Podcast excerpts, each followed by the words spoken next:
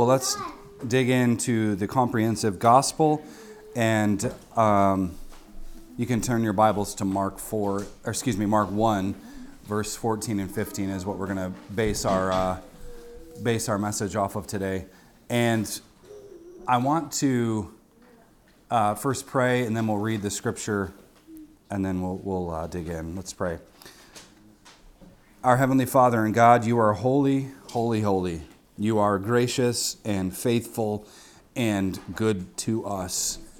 And yet sometimes we are foolish and feckless. And in your mercy, you, you love us dearly. We thank you for this great love exhibited in the gospel, and I pray now that you would help us to see. Uh, Father, oh, help us to see. Help us to see your word. Help us to hear your word. Give us ears to hear and of course, help us to embrace and apply this comprehensive gospel. In Jesus' name I pray. Amen. Amen.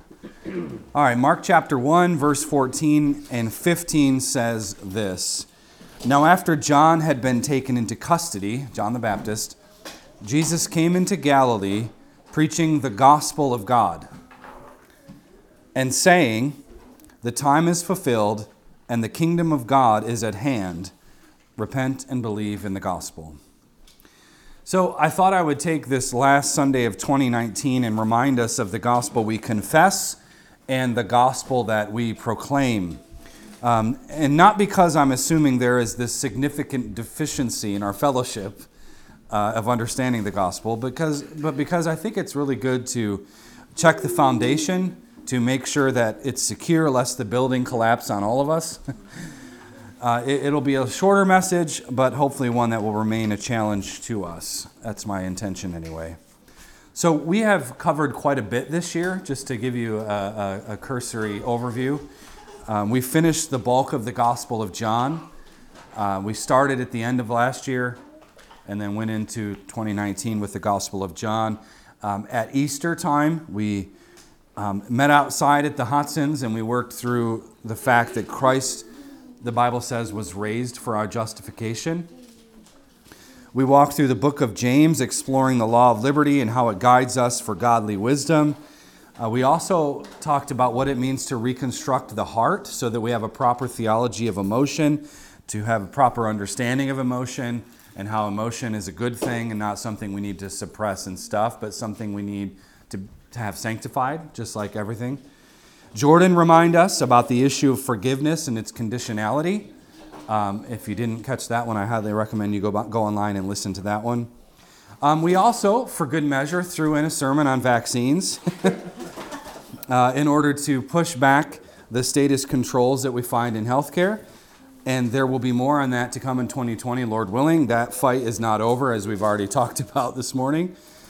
Um, and also, we finished our, our year by having an eschatological Christmas. And uh, hopefully, you did so and are continuing to do so. Now, I, I tend to, uh, just to give you kind of a, uh, an insight into my mind, which is a scary place, uh, I tend to approach preaching and teaching in our assembly here in what I hope is really a self consciously balanced way. Um, we work through the Bible, a book of the Bible, and then we pause and usually tackle an important subject that may be pressing. Um, we go through another book of the Bible, and then we kind of come back and deal with another subject, and so on and so forth. Uh, and I do this because I think the church is supposed to be balanced in its prophetic ministry. We should be engaged, of course, that's our mission. It's right in the front of the bulletin, in pressing the crown rights of King Jesus into all areas of life. We want to equip men and women and children to do that. That is, that's our way of saying, well, that's our point. That's the Great Commission. That's what we're supposed to be doing. So we want to be engaged in those things. And we should also be engaged in caring for one another and taking care of our fellowship, um, which happens uh, quite a bit. And there's always opportunity for that. In fact, in 2018, I did a sermon series called One Another, where I really wanted us to think through those things because we are a young church going into our third year, two years old, and we, we're growing. We need to care for one another. We need to pray for one another. We need to be engaged with one another um, and dealing with the reality that is sometimes sin that can spill over into to every area and affect effective fellowship. We, we have to deal with those things in a godly way. And all of that's because, of course, we need healthy soldiers in the battle. We're all in the battle. We need healthy soldiers. On the one hand, uh, however, you have churches that are busy doing movie themed preaching, which may or may not have its place. And on the other hand, you have pastors spending eight years who, preaching through the book of Romans. the problem with that is you never deal with contemporary issues. So there's a balance to be had. And I think if we're honest with ourselves, we can conclude that we need to see the church's prophetic task, um, what I've called, and others, I borrowed it from Walter Brueggemann, but we need to have a, a prophetic imagination um, we need to see the prophetic task as being this dovetail experience with all of life. We don't have to like be afraid of the issue, social issues, or and, and we don't have to think, oh, that's a distraction from the gospel. No, actually, the gospel is for those things. So we don't have to like choose between those. It's a dovetail experience. And if the gospel is truly comprehensive, as I'm going to argue this morning, then we need to actually apply its comprehensiveness. Um, this requires that we are up to speed, as it were, on the issues that we face, be it medical freedom, the Second Amendment, uh, you know, nullification, taxation being theft, and so on and so forth. Consequently, having said that, if the church is doing its job, it will be salt and light, which is not a cute slogan to slap on a mug. It's more than that.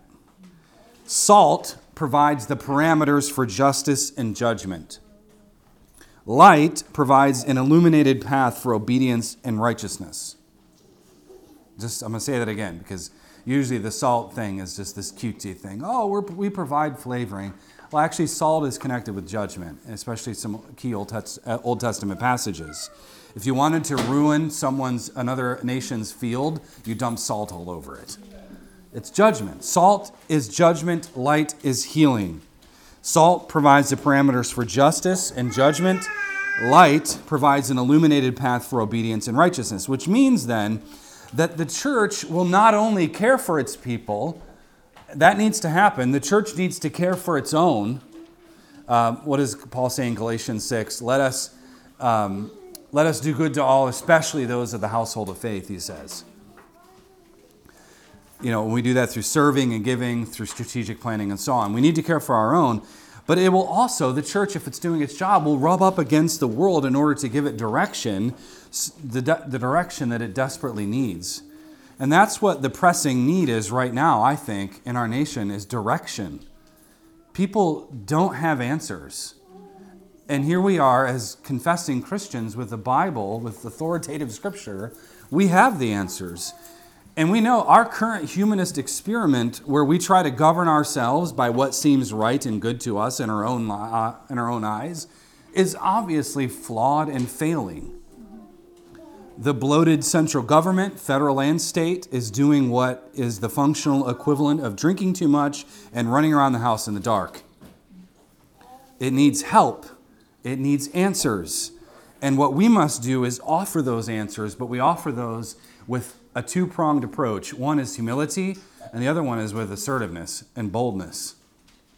Now, I, I, picked this text in Mark chapter 1 because I find it astounding that these are the first words out of the mouth of Jesus in the Gospel of Mark. If you have a Bible that has red letters, those are the first red letters you see. They're the first words in the Gospel of Mark that Jesus speaks. Um, there's no birth story. We don't go to Mark for the Christmas story. We don't. There's no birth story. And unlike um, John doesn't have this either, but we don't have a genealogy as well. Matthew and Luke have genealogies tracing the historical roots of why Jesus matters. He's from David, he's from Abraham, he's from Adam, he's from God. That sort of argument. In Mark, there's this brief quotation in the first couple of verses from Isaiah, and then there's this swift introduction of, to John the Baptist. We don't have any story of John the Baptist in Mark either. We know he's Jesus' cousin, he's six months older, and Elizabeth is his mom, and Mary is Jesus' mom. So we, we know that from other passages. But here, all of a sudden, we meet John the Baptist, and then we immediately meet Jesus at his baptism. As, now, this is why it's significant, so follow this. As the new Moses bringing about a new and final exodus. Jesus goes from his baptism, and then the very next words, what do you see in your text? He goes into the wilderness. He goes into the, he goes from his baptism into the wilderness. Israel, think about it this way Israel was brought out of Egypt through the waters of baptism at the Red Sea and then spent time in the wilderness for their disobedience. Jesus goes backwards. He goes into the waters and then out into the wilderness. Jesus is going back to Egypt to get his people. And Egypt, of course, is a larger picture of Satan's sin and death. So the, the, the journey of Israel out of Egypt, Jesus is going back.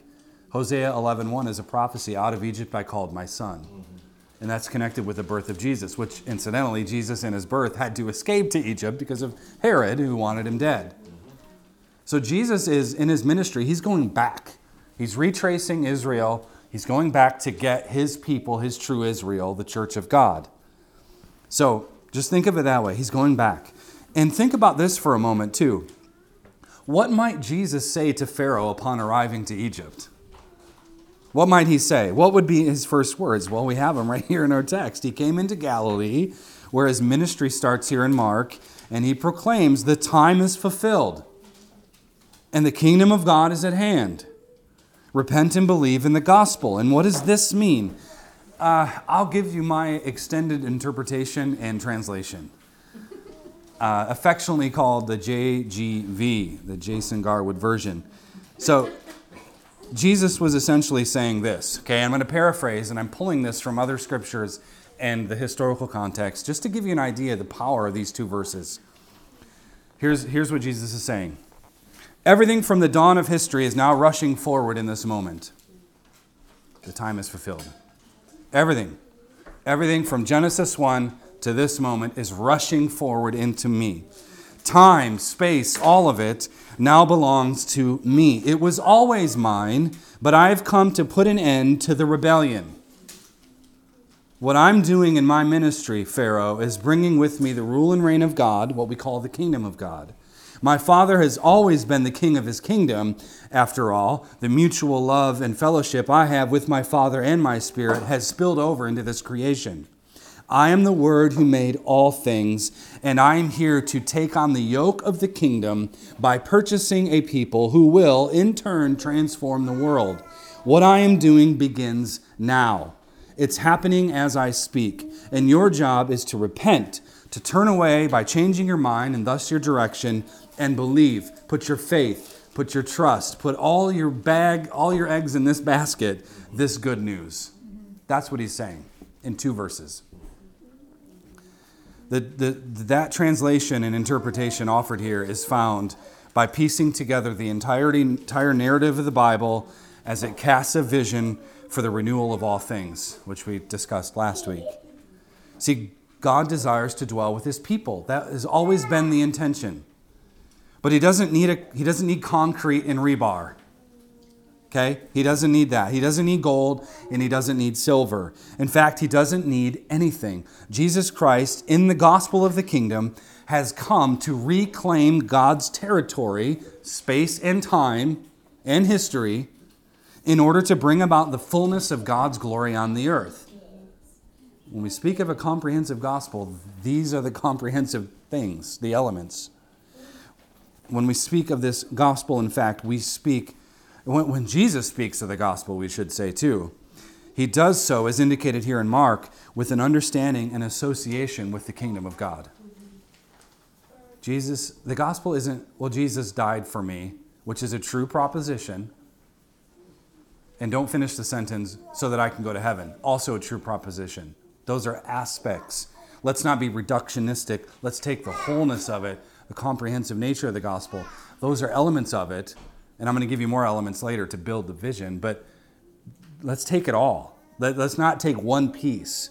Because Jesus died for me so I could go to heaven has thus been translated into so I don't have to do a thing on earth. So, the good news, this good news is comprehensive because the bad news is comprehensive. I almost should apologize to you for even throwing in an adjective in front of the gospel, the comprehensive gospel. Uh, It's like born again Christian. Is there any other thing? so know that. I, I'm, I'm apologizing, uh, not, not to insult your intelligence. It's comprehensive because the bad news is comprehensive as well, right? Sin has touched every area of man his mind, his heart, his emotions, his physical body, his environment. I got more. His plans, his pursuit of wealth, his organizing efforts, his love, his grace, his wrath, his mercy, man's desires, his purpose of in relationships, his parenting, right parents? Sin's touched that. We were not perfect. Um, sin has affected man's ability to empathize, his ability to govern himself, his ability to govern others, his charity, his virtue, his motivation, and all of his thinking and doing. Did I leave anything out? Sin has encroached on every area of life. So, why wouldn't we proclaim a gospel that touches every area of life? So, and this is delving into some of the things I, I uh, had done in, in Zambia. We need to know, number one, the objective facts and truth of the gospel. What are the, what are the objective facts of it? What does it tell us? Two, we need to know how those facts work themselves out, right? What is their purpose? Why does it matter that Jesus died for my sin? So we need to know not only that he died for my sin, for example, but we need to know why.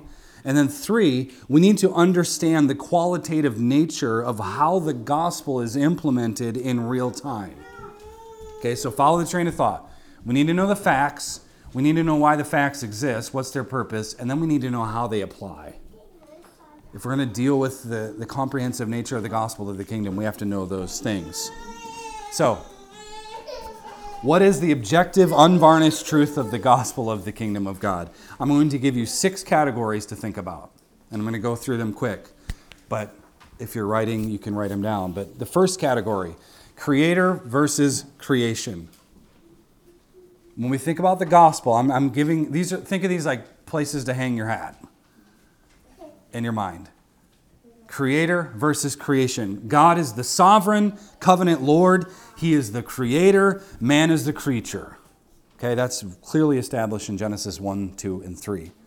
Being the covenant Lord who has initiated all things, we thus need to know our place in relationship to Him and know the calling that He has on our lives. Okay? And what is that calling? Number two, dominion. So we have creator and creation, those concepts. And by the way, all sin, all idolatry, all injustice stems from a misappropriation of the first point. If you don't have a proper theology of creator and creation, you mess everything up because what happens? The creation thinks it's going to be the creator. And that's what Paul says in Romans 1. They worship the created and not the creator. So we need to know our calling, then that's to dominion. We are called, according to Genesis 1 26, 27, and 28, we're told to fill the earth and subdue it, which means we are to make it productive and useful for the kingdom. Okay, that's what he told Adam and Eve. Work and keep the garden. Make the world productive, make it suitable and useful for the kingdom. Adam was not told to create a shovel so that he could, um, you know, go on a killing spree and bury his own. he was told to create a shovel so that he could eventually develop concrete and make buildings. He was to, he was, that was his calling, to make it productive. And that has many facets to it. Individual purpose in the kingdom. We talk about this with our kids all the time. All of you need to have an individual perfect, uh, individual purpose for the kingdom. Some of it's finance, some of it's software, right? Some of it's um, preaching and teaching. Some of it's your job is to change diapers and raise children who will have pitchforks in their hand and torches when we need to call the magistrate to repentance. okay? That's your task. Some of you need to become medical doctors to fix the problems of medicine today. Some of you need to become teachers and, you know, utilize your gifts in various ways. Some, I mean, there are callings upon each of us. We need strong, godly families and relationships. We need economic prosperity and honesty in business transactions. We need to repent of our view of money as though it not only were an idol, but something to avoid. We need it for the kingdom, it's useful for the kingdom. So we need to have that in place. Um, we need just weights and measures, speaking of money. Um, we need a civil government that upholds justice and righteousness when dealing with criminals. We need churches who are evangelizing, who are planting other churches and making disciples, things that we are trying to do here. Three, another fact of the gospel we have sin and salvation. Sin and salvation. Man has rebelled against God, therefore, he needs God in order to be restored by God, from God, for God. Think of it that way. Jesus Christ, we know, is the only Lord and Savior that can give man this salvation, dealing with sin fully and finally on the cross and through the resurrection, and blessing man with covenant status and freedom to carry out that purpose. Four, incarnation and ascension. Incarnation and ascension. It is not wrong for us to say that one of the key aspects of the gospel is the incarnation and the, and the ascension, including his life, his death, and resurrection. So, incarnation, ascension. Jesus became a man in order to atone for sin. Jesus was raised as a true resurrected man and now sits on David's throne in the heavens, ruling and reigning, putting his enemies under his feet. Those are parts of the gospel. Five, revelation and authority revelation and authority. God has revealed his perfect will to man in his Son and in his Word, which is the Holy Spirit inspired, perfectly authoritative Holy Bible you have in your hands and or as an app. God has given us his laws and his word in order to carry them out in obedience to every area of life, which means that any authority can only be a true authority to the degree that it aligns with the Bible. I mean, if there's if there's not a question of authority today in our in our world, I don't know what is. You know, you, you can't have a, a, a 10 round magazine. On what authority? And where do, where do these people appeal to? Well, the state, because the state says so, the collective man. And we say, well, no, the Bible says I have permission to defend myself and my neighbor. In fact, I'm loving my neighbor well when I have an AR 15 with 30 rounds. See, this issue of authority is huge. God has revealed himself, he is authoritative. Jesus is authoritative, he has all authority. Jordan referenced that earlier, the Great Commission. And not only does he have all authority, he's given us his word, which is authoritative.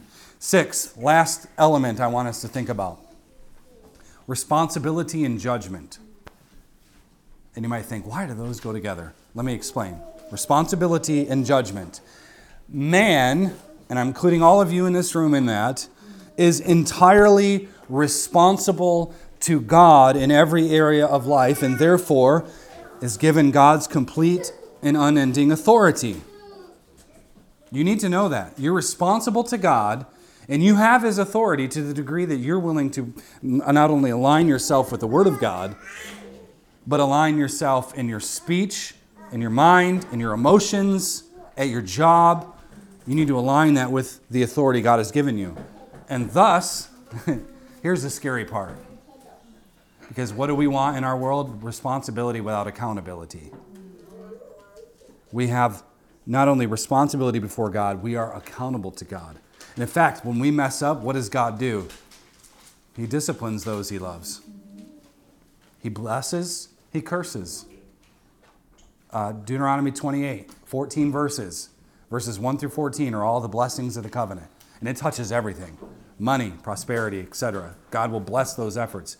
And then verses 15 through 68 are all the curses. so don't, don't, don't forsake that. So, all men, women, and children, children, I'm including you in this in all nations are to respond positively to God's summons to obedience, to order the affairs of their lives in accordance to God's principles and God's commands and God's laws. That's responsibility, that's accountability, and that's judgment. See, according to uh, 1 Corinthians 2:15, we are to judge all things. We are to exercise proper judgment in the world, and when we do that, God can be expected to pour out his covenant blessings as we mature and as we work for his kingdom. So, those are the facts of the gospel. The gospel of the kingdom. They are unchanging, they are irreducible, and they are uncompromising. Those six areas. We can't explain them away, wish them away, or ignore them, nor should we try. We cannot escape from the commands of Christ, nor should we want to. After all, God punishes all evildoers. Psalm 5 5. I love what Cornelius Van Til said. He, he likened it to the radio. The unbeliever has a radio, and that every station, it screams of God. And he tries to turn the station, but he can't. Everyone is accountable to God. So, what is the purpose of these facts? Well, simply put, we must assert the gospel of the kingdom in the world. We must challenge every philosophy, every idea, every system of thought and action with Christ's gospel.